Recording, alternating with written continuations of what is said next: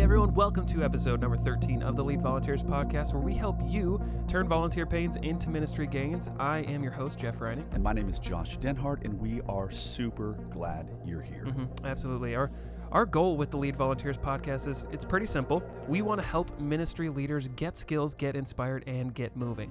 I know I, I'm in full time ministry myself as a youth and missions pastor. I know that I'm constantly in need of new skills. I always want to be inspired, and truth be told, I guess I could I could probably use a little kick in the pants to get moving every once in a while. I hope I'm not the only one there. But we're here because we want you to get skills to more effectively recruit, train, and retain volunteers and help you avoid ministry burnout. Absolutely. We want you to think about this this podcast as a breakout session in your back pocket. We want you to get inspired and pour into your bucket and help you get thrilled all over again about what it means to be in ministry. Mm-hmm. we we would love to reignite that passion for ministry.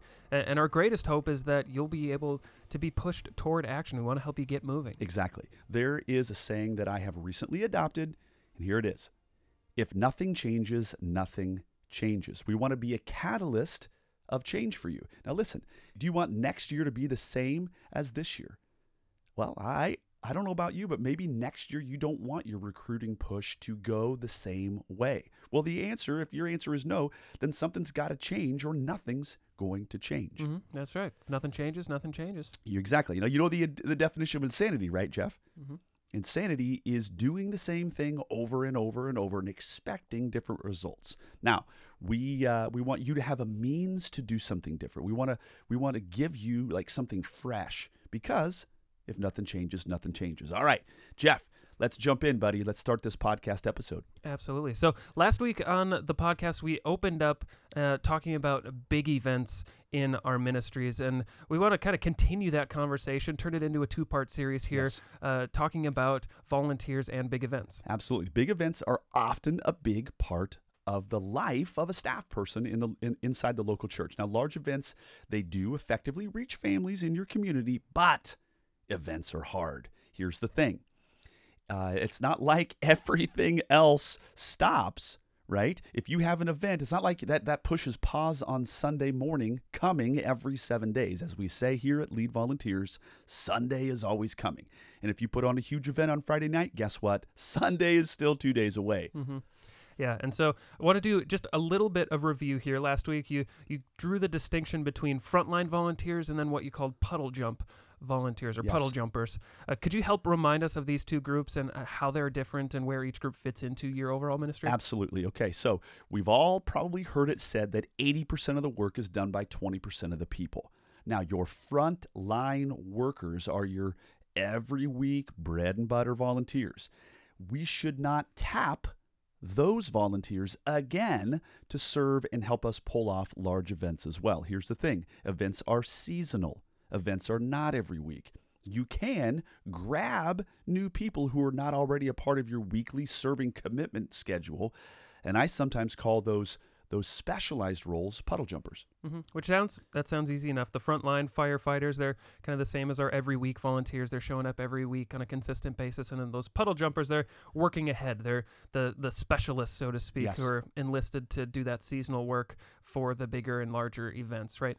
Yeah, it's exactly right. So, as I stated last week, we as leaders often re recruit our very best weekly workers to be event programmers as well. I get it. I get it. You have your team of people who are your insiders. But, folks, I'm telling you, if you always go to that same well, uh, it's not a very good long term strategy. hmm We should hopefully be able to resist the urge to re-recruit. And again, as a review from last week, we, we've kind of two major groups. We have those every week volunteers, and then a new group, event volunteers. And you did, however, you take us a step further by defining. You talked about five different groups of event volunteers. Can you just remind us really quick of the titles of those event volunteers? You betcha. So I have five main areas for events. They all happen to start with the letter P. Planners of the event, promoters of the event, preppers who are going to help you prep your church right before it kicks off.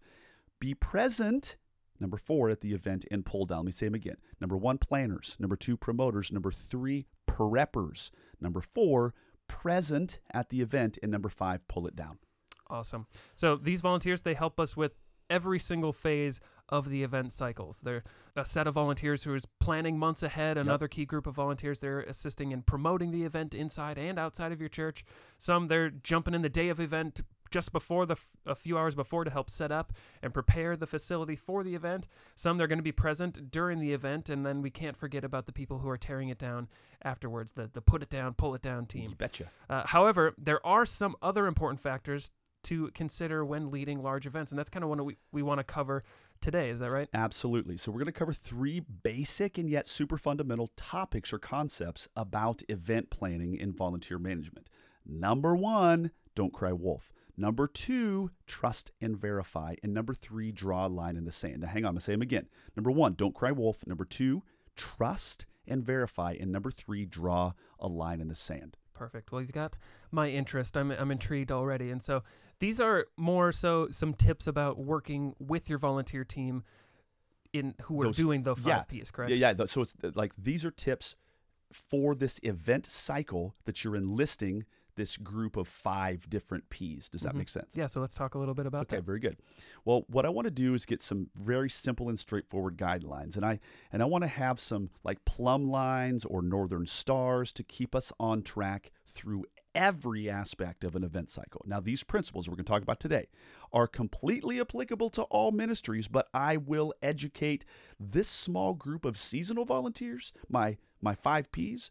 I'm going to I'm going to educate them about these timeless ministry principles and how we're going to apply them specifically to events. hmm Okay, so so we have one, don't cry wolf. Then there's trust and verify, and then finally draw a line in the sand. So let's start with don't cry wolf. And now I imagine this is a ministry principle derived from the the Aesop's fables. that's the one the the little story of don't cry wolf. yeah, everybody knows that, right? Mm-hmm. Absolutely. You've you've heard of the concept "Don't Cry Wolf," right, Jeff? Yep. So it's the young shepherd boy. is out in the field watching his sheep, and there's no danger. But then he cries wolf, and then the townspeople they spring into action and Right. run off to fend the wolf, only to find out that there's really no danger at all. Yes. And like a fool, this shepherd boy does it again. The townspeople jump into action, and again, uh, absolutely unnecessarily. Mhm. Yeah. What do they say? Is fool me once, shame on you. Fool me twice, shame on me. Yes, exactly. Say fool me once, your fault, or fool me twice, my fault. So yes.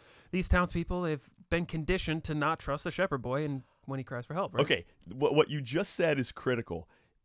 The shepherd boy conditioned the people not to trust him.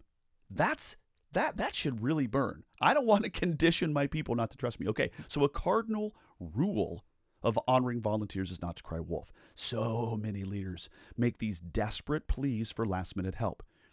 But when 25 people actually arrive to meet the need, only four or five were really needed. And I got to tell you, this is a critical leadership mistake. And it is an absolute surefire way for people to never sign up to serve with you again. Here is the key takeaway from this principle underutilization of key volunteers is as dangerous as overworking and burning volunteers out. I'm going to say that again. Don't underutilize key volunteers. Gotcha. Yeah, I, I think, like you said, that's that is worth repeating because, and we alluded to this a little bit in the previous podcast, but most people they think that burnout is the most sinister thing that can happen to a volunteer. But what you're saying here is that boredom is also just as dangerous. Absolutely. Underutilization of key volunteers is as dangerous as overworking and burning them out. You're exactly right. Both boredom and burnout are bad. I think most ministry leaders think that burnout is the is the is the dangerous one. I think boredom is just as bad. Mm-hmm. So workload is it's like this interesting double-edged sword. On one hand, you have burnout, but like I just said, too many children's pastors like what they do, they bog down volunteers with roles that take 10 to 12 hours to successfully succeed. That's a fast track to burnout. I get it. But on the flip side, overselling the need and underworking volunteers is just as lethal, in my opinion. Both sides of this sword can cut off your volunteers' desire to ever work with you ever again. So people want to carry load, they want to feel needed. So make sure you got enough work to justify asking a volunteer to clear out their schedule to help this cause or whatever. hmm Yeah, and so what I'd love to do now is I know you've been doing ministry for a long time, Long and so time. probably you have some experience in this area. I'd love. Do you have a specific story that you'd be able to share that kind of talks about this uh, difference between burnout and boredom, and how yes. boredom is just as as kind of- dangerous. yeah. mhm. Yeah, yeah. Okay, so now, Jeff, I cannot remember whether we've talked about this one on the podcast or not.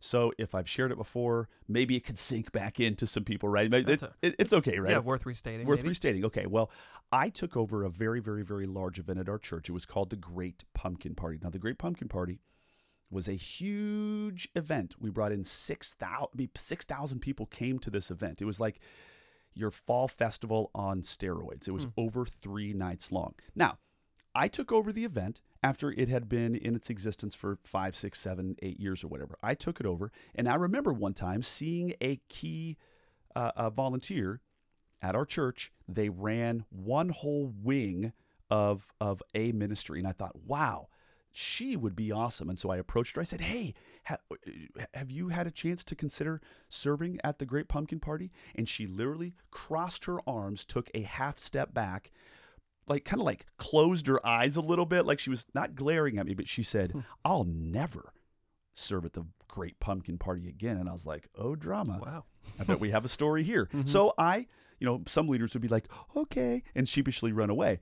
I, I went toward that and I said, wow, well, tell me more about that. Now, watch carefully. She said, you guys, and she pointed, you guys got up on stage last year and you begged for volunteers. I cleared out my schedule. I showed up the night of the event and I stood in a long, chaotic line. And when I got to the front of that line, a crabby volunteer said, And what do you need? She said, um, I'm here to volunteer. She goes, Well, we, we, we have enough tonight. And then this lady, who was now kind of like lighting me up, though I had not been in charge of the event, makes Mhm. sense. She said that she told that crabby volunteer, I'm sorry, I've cleared my schedule. Find something for me to do. And so she said, pointed to a door and said, just stand by that door and make sure nobody leaves. Is that okay? Now, hear me out. This lady was a business owner in the community. She was a, dude, she had some heavy lift to her. She could get stuff done. However, she cleared her schedule because a ministry leader, not me, got up on stage and cried wolf and said, We are so desperate for volunteers. And she's like, Okay, I love my church. I will come to the rescue. Wolf was cried. Makes sense? Mm-hmm. Yeah, and I think too, it, going back to the last episode, I think we could have used a, a little yes face on. You, yeah. Am I right? you were talking So about. so that okay, what? That's another that's a great point, Jeff. So she walked in and she said to me, I stood in line to find out my volunteer role. It was chaotic. met with a grumpy face. And then so first of all, like she stood at a long chaotic line. Mm-hmm. Not good. Don't have a chaotic line for your volunteers, whatever. But then there was a no face from a volunteer to this volunteer. Good point. hmm Well, let's let's bring it back full circle. Did this this woman who cleared out her schedule and was this key volunteer Yep. and hoping to be a part of this event, did she ever come back and serve under your new and improved leadership, or did she was she kind of forever tainted by that experience? Yeah, I, I mean, I, I wish Jeff that I could say that there was like this really wonderful story where, no, uh, she meant what she said, and she never ever served at that event at that event again. And like I tell you, big loss. I mean, she was a mid-level executive before she started her, her her own small business. She could get massive amounts of things done. That one experience burned her. Yeah, that that's kind of a a hard thing to to swallow there and Yeah. realize kind of how hopefully planning for this and kind of implementing some of these things well, might well, be really easy to avoid that. absolutely. I got to say, notice that I took over the event in the my the guy that I took it over for. He there was there was like pain in the wake of his leadership, hmm right? Kind of transferred over to that you. transferred over to me, Mhm. right? Gotcha. And so now to kind of move on a little bit, we've been talking about some of those cardinal rules for honoring volunteers and event planners, and just wrapped up the "Don't Cry Wolf." Now let's talk about that little the second concept: Yeah. trust and verify. Okay, so trust and verify. Uh, so I have a team to help plan this event. I have a team to promote it, and so on. I have job descriptions for every one of them. They're very simple. Now they know what they need to be doing to be successful. That's fine. However, I typically make that job description in these super logical chunks. I break it down into what I call ready, set, go. Does that make sense, Jeff? hmm Yeah, and uh, we've we've had an episode talking about job descriptions Yes. specifically and just the importance of those. But for now, could you briefly explain this this ready, set, go? Yes, yes, yes, yes. Okay. So, Very simple. Ready are items that need to be done one to three months in advance, maybe longer. Okay. Set are items that need to be done probably one to two weeks before the event. And the final section, go, are items that need to be done maybe even as the event is going, the day of, or right before, or during the event. So, ready, set, go. So, every job description has kind of pockets like that. Gotcha. I love that. That kind of gives them a, a pretty straightforward breakdown on their job based on items that need to be done in advance and then Yes. as the event gets closer. It makes a lot of sense. But the important thing is that they have a written plan of action and, and items that they need to do. Exactly. Okay, so this is where trust and verify lives and dies. It lives and dies on the idea of whether or not you have provided a job description. So we're making the assumption to all of our listeners that this next point about trust and verify, you have to have job descriptions. That's where that's a given. Mm-hmm. Now that you have those leader job descriptions and specific dates in little checkpoints, now it is critical to check in, provide support for those people under your care. As the event is coming closer, I, Josh, I touch base with those people to see if they need any support. Listen, I trust them, but I'm going to check in and verify their progress. Mhm. Make sense? Yeah, trust and verify. You, trust them, but you just want to verify that they're actually doing it, which Yep. sounds simple enough. You assign something for your volunteer to do, but you also you want to make sure that it gets done, which is pretty basic, Pretty right? basic, exactly. However, there it goes a little bit deeper. I set the tone as I recruit them and hand them some things to be completed, and I let them know what I call the quote rules of the game, kind of rules of the game, so to speak. So I tell them that I do trust them, but I will be checking in on their project, on their progress on this little project. Mm-hmm. It is about trust and verification. Gotcha. So forgive me, I'm gonna even probe a little bit deeper, All but right. it almost seems like I don't know, instinctually, it just seems like such a basic thing that it might not even be necessary to put it in the key topics. But obviously, there's a reason why this is this topic is such a big deal to you. Yes. So why why wouldn't this? I don't know. It almost seems like a natural thing to do. Why? Why make a big deal of it, right? Mhm. Okay, here's why. So many busy leaders, Jeff, they do not delegate duties. Busy leaders often dump duties. Dumping duties is not honoring. Dumping pushes a nondescript set of vague items onto somebody's plate and walks away and never talks to them again. That's dumping.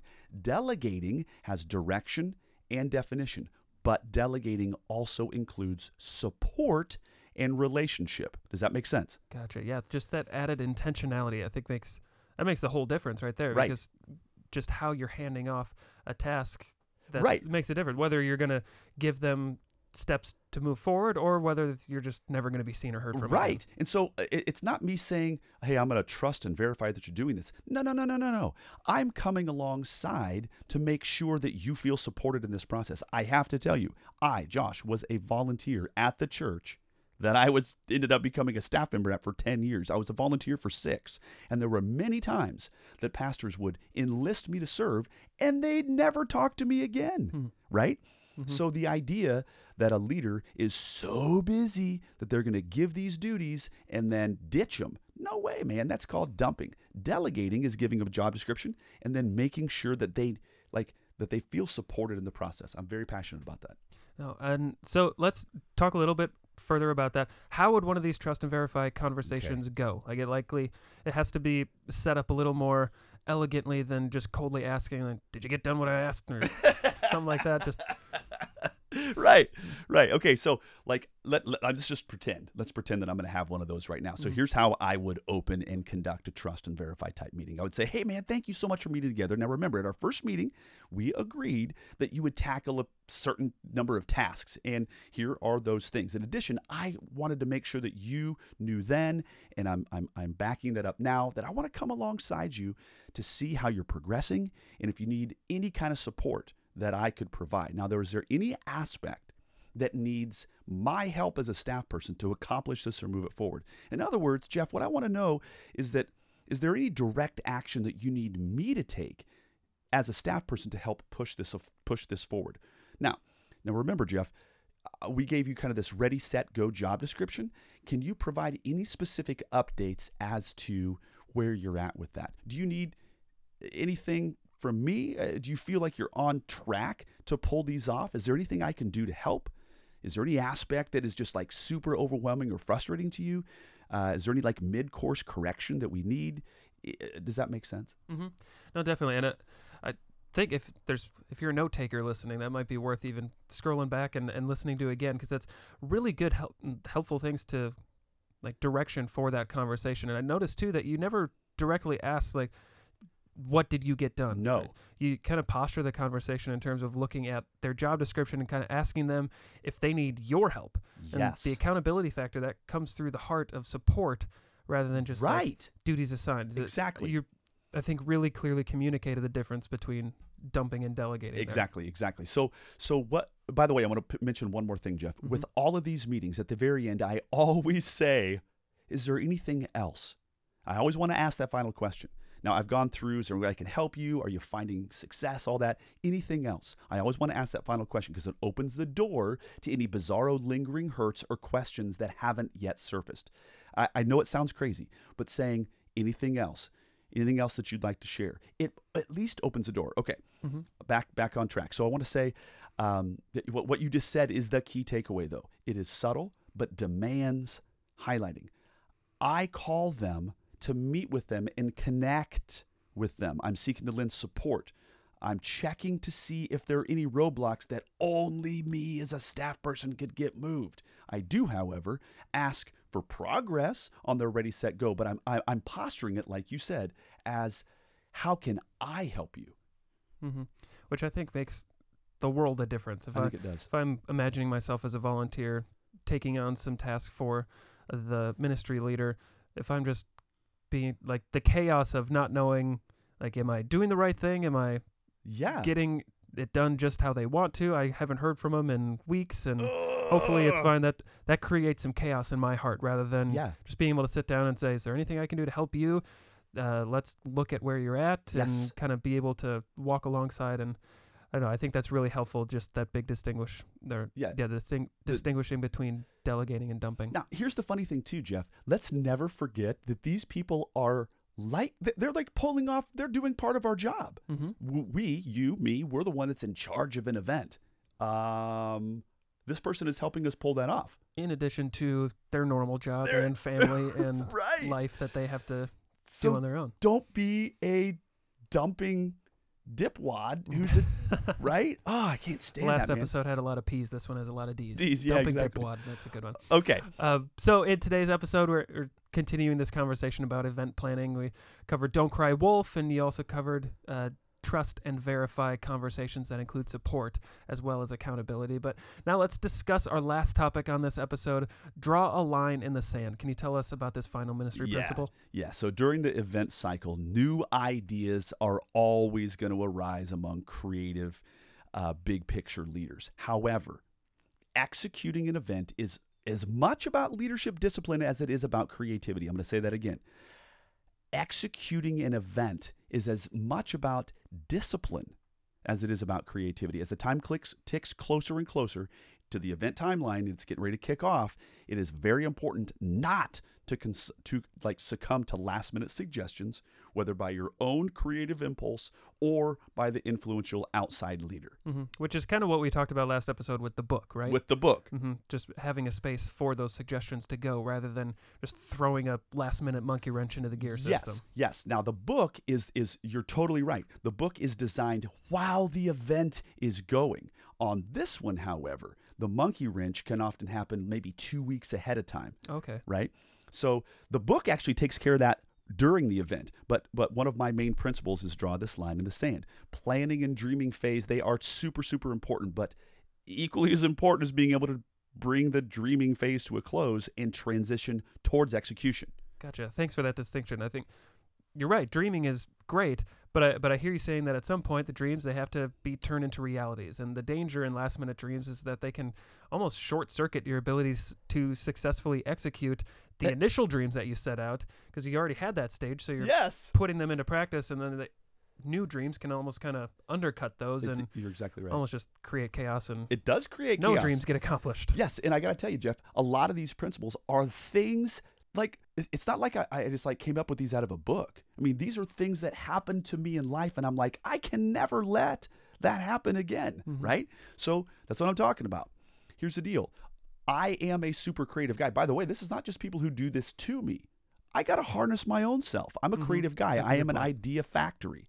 But these phases of the event cycle, um, even the greatest of ideas may just have to be pushed off for next year and not this year. hmm Yeah, because you're not saying new ideas are bad ideas, right? not at all. Great ideas can, however, be thought of too close to the event. hmm Which makes sense. That's the principle. Draw a line in the sand. You got to draw that line at some point and, and move on from dreaming into the execution. Exactly. I got to tell you, though, it requires discipline.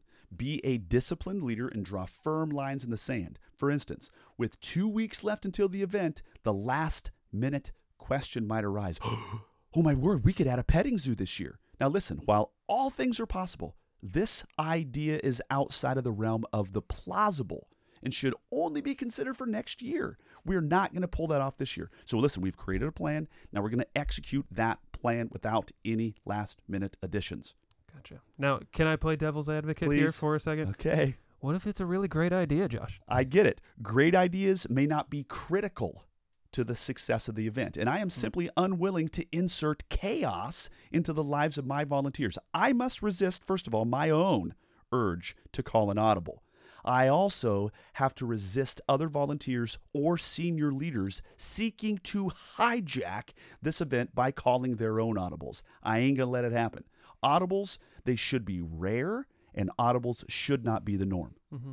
And so now let me ask a question. We you kind of made the distinction between the book and these types of maybe a couple weeks out suggestions. So how do you suggest dealing with the last minute suggestions or even last minute uh, edicts from senior leaders? Yeah. I mean, it it's one thing to have a volunteer have a last minute moment of inspiration, but we we've talked about this a little bit already. Maybe the senior pastor or someone that's higher in the ranking system than you coming in with the last minute Yeah. upgrade to your event at the last minute. Oh, okay. Now I got to say I have a very simple and yet super effective answer to this, okay?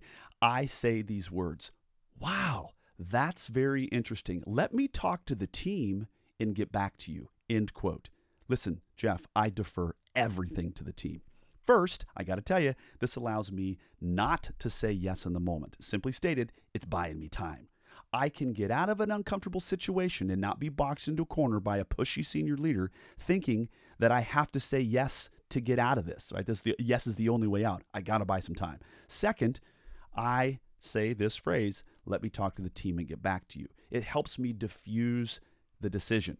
Gotcha. Could you uh, maybe speak a little more to that? What do you mean by diffuse the decision? Right. So the word diffuse, I looked it up, it's defined as to spread out over a large area, not concentrated. I do not want the decision or decisions to be exclusively mine or concentrated only on me. I want to diffuse or spread the decision to others on my team. Now let's imagine that somebody is trying to ram another idea into the mix at the last minute. This has happened to me many times, even from the senior pastor. Now, this idea could be turned down by the team, not by me. The team collectively rejects the idea. The decision to not do this damaging last minute dream by somebody else outside of the team, we turned it down as a team. I didn't turn it down exclusively. So, listen, I don't want to be the lightning rod for saying no. I want to make team decisions. Gotcha. So, like, real practically, you're not the singular bad guy. You're exactly right. When I taught at a large school district, they had this thing called the superintendency. This was like this team of five leaders, top leaders. And there was the superintendent, but the decisions were rendered by the superintendency, not the individual. Now, I thought this was brilliant. And so they just were diffusing the weight of the decision. The team chose, not the individual chose. It's almost a, a safety in numbers thing. You're exactly right.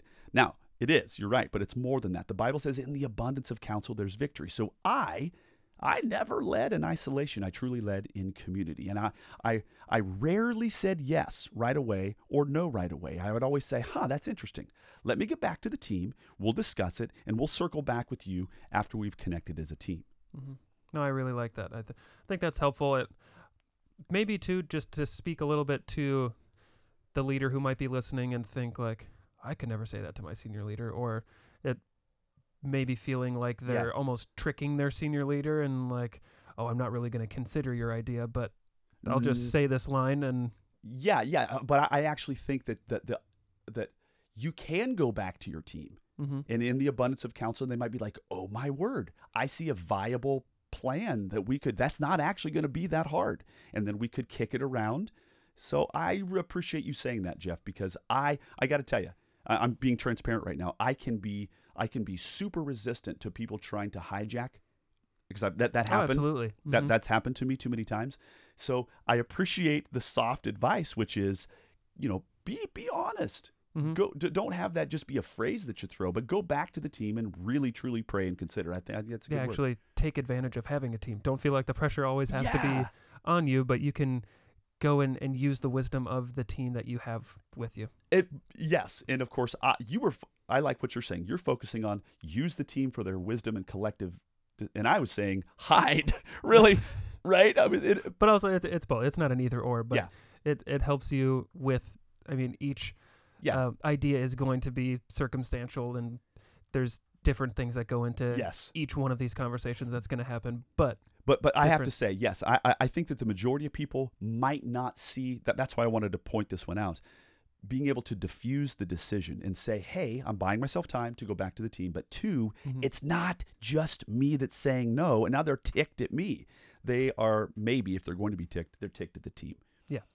No, that's good. And you know, we've we've covered a, a ton today about volunteers and big events on the podcast. Yet these principles they're they're so far-reaching. Like what we discussed today, they can be applied to any leadership context, not just events. And so, in closing, could you just give us a quick recap of what we discussed, Josh? Absolutely. Don't cry wolf ever. Know what you need and only invite people to serve in those roles. Number two, trust and verify always. Delegate duties, let people know ahead of time that you'll be checking in, but check in to provide support. Okay, number three, draw a line in the sand and draw it firmly. Do not succumb to last minute requests that just bring about chaos. Dreaming is important, execution of those dreams cannot be hijacked at the last minute. As Nancy Reagan used to say, just say no. Uh, it's such good stuff. And now, kind of as we close our time with this uh, little big event series, I'd, I'd love, I wrote this down, I'd love to just hear from you some straightforward do's and don'ts for large events. I think that could be really helpful. Okay, for great. everyone You listening. do the do's, I'll do the don'ts, okay? All right, got it. So right here, the do is execute months in advance. Use the use the ready set go job description breakdown. Don't procrastinate or you're doomed. Yes. That's a good deep voice there. Yes. So the next one, do delegate by using detailed job description for everyone involved. Don't dump duties in an ambiguous or unclear way. Mm-hmm. The next do is make volunteer roles essential and meaningful. Don't over recruit volunteers and have people standing around with absolutely nothing to do.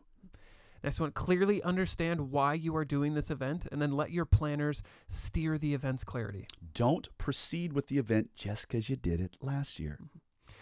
Be do be strategic and selective in what you offer at your event. Lean into your planners and be strategic. Don't offer everything and therefore do nothing with excellence. Mm-hmm. Next one is use local free promotion and community boards. Get your promoters to do this. Don't spend thousands of dollars on glossy mailers. They're not worth it. Next one, do hold short individual as needed meetings with all five leadership P's of the event the planners, promoters, preppers, present, and pull it down team. Exactly. Don't hold 1.5 or 2 hour meetings and expect Oof. everybody to be there. Lame and unnecessary. And the last one here, do have special setup and tear down roles that only require one or two hours. And just think of your preppers and your pull it down team as major players with minimal commitment. Major players, minimal commitment. I like Mhm. that. Don't, however, have one core team that does every single thing and the entirety of the heavy, of the heavy lifting. Don't burn out your key peeps. hmm definitely. So I hope that was helpful for everyone. I know it was helpful for me as I'm just thinking about my own ministry context. But this wraps up our time today. If you're a fan of the Lead Volunteers podcast, why don't you go ahead and subscribe, give us a five star review, and just leave a little comment and let us know what you think to help us uh, get the word out, but also just to help us know what we're doing good, what we're Yeah. doing bad, and just let us know so we can help better provide uh, more leadership tools and tips for you. Absolutely. And also, listen, at the end of the day, we have a humongous resource at leadvolunteers.com. We've created the most comprehensive course for you as a ministry leader to get organized, retain volunteers, and prevent burnout. There is nothing like Lead Volunteers that exists today. hmm that's right. So we hope you take advantage of that, and we'll see you back here on the next episode.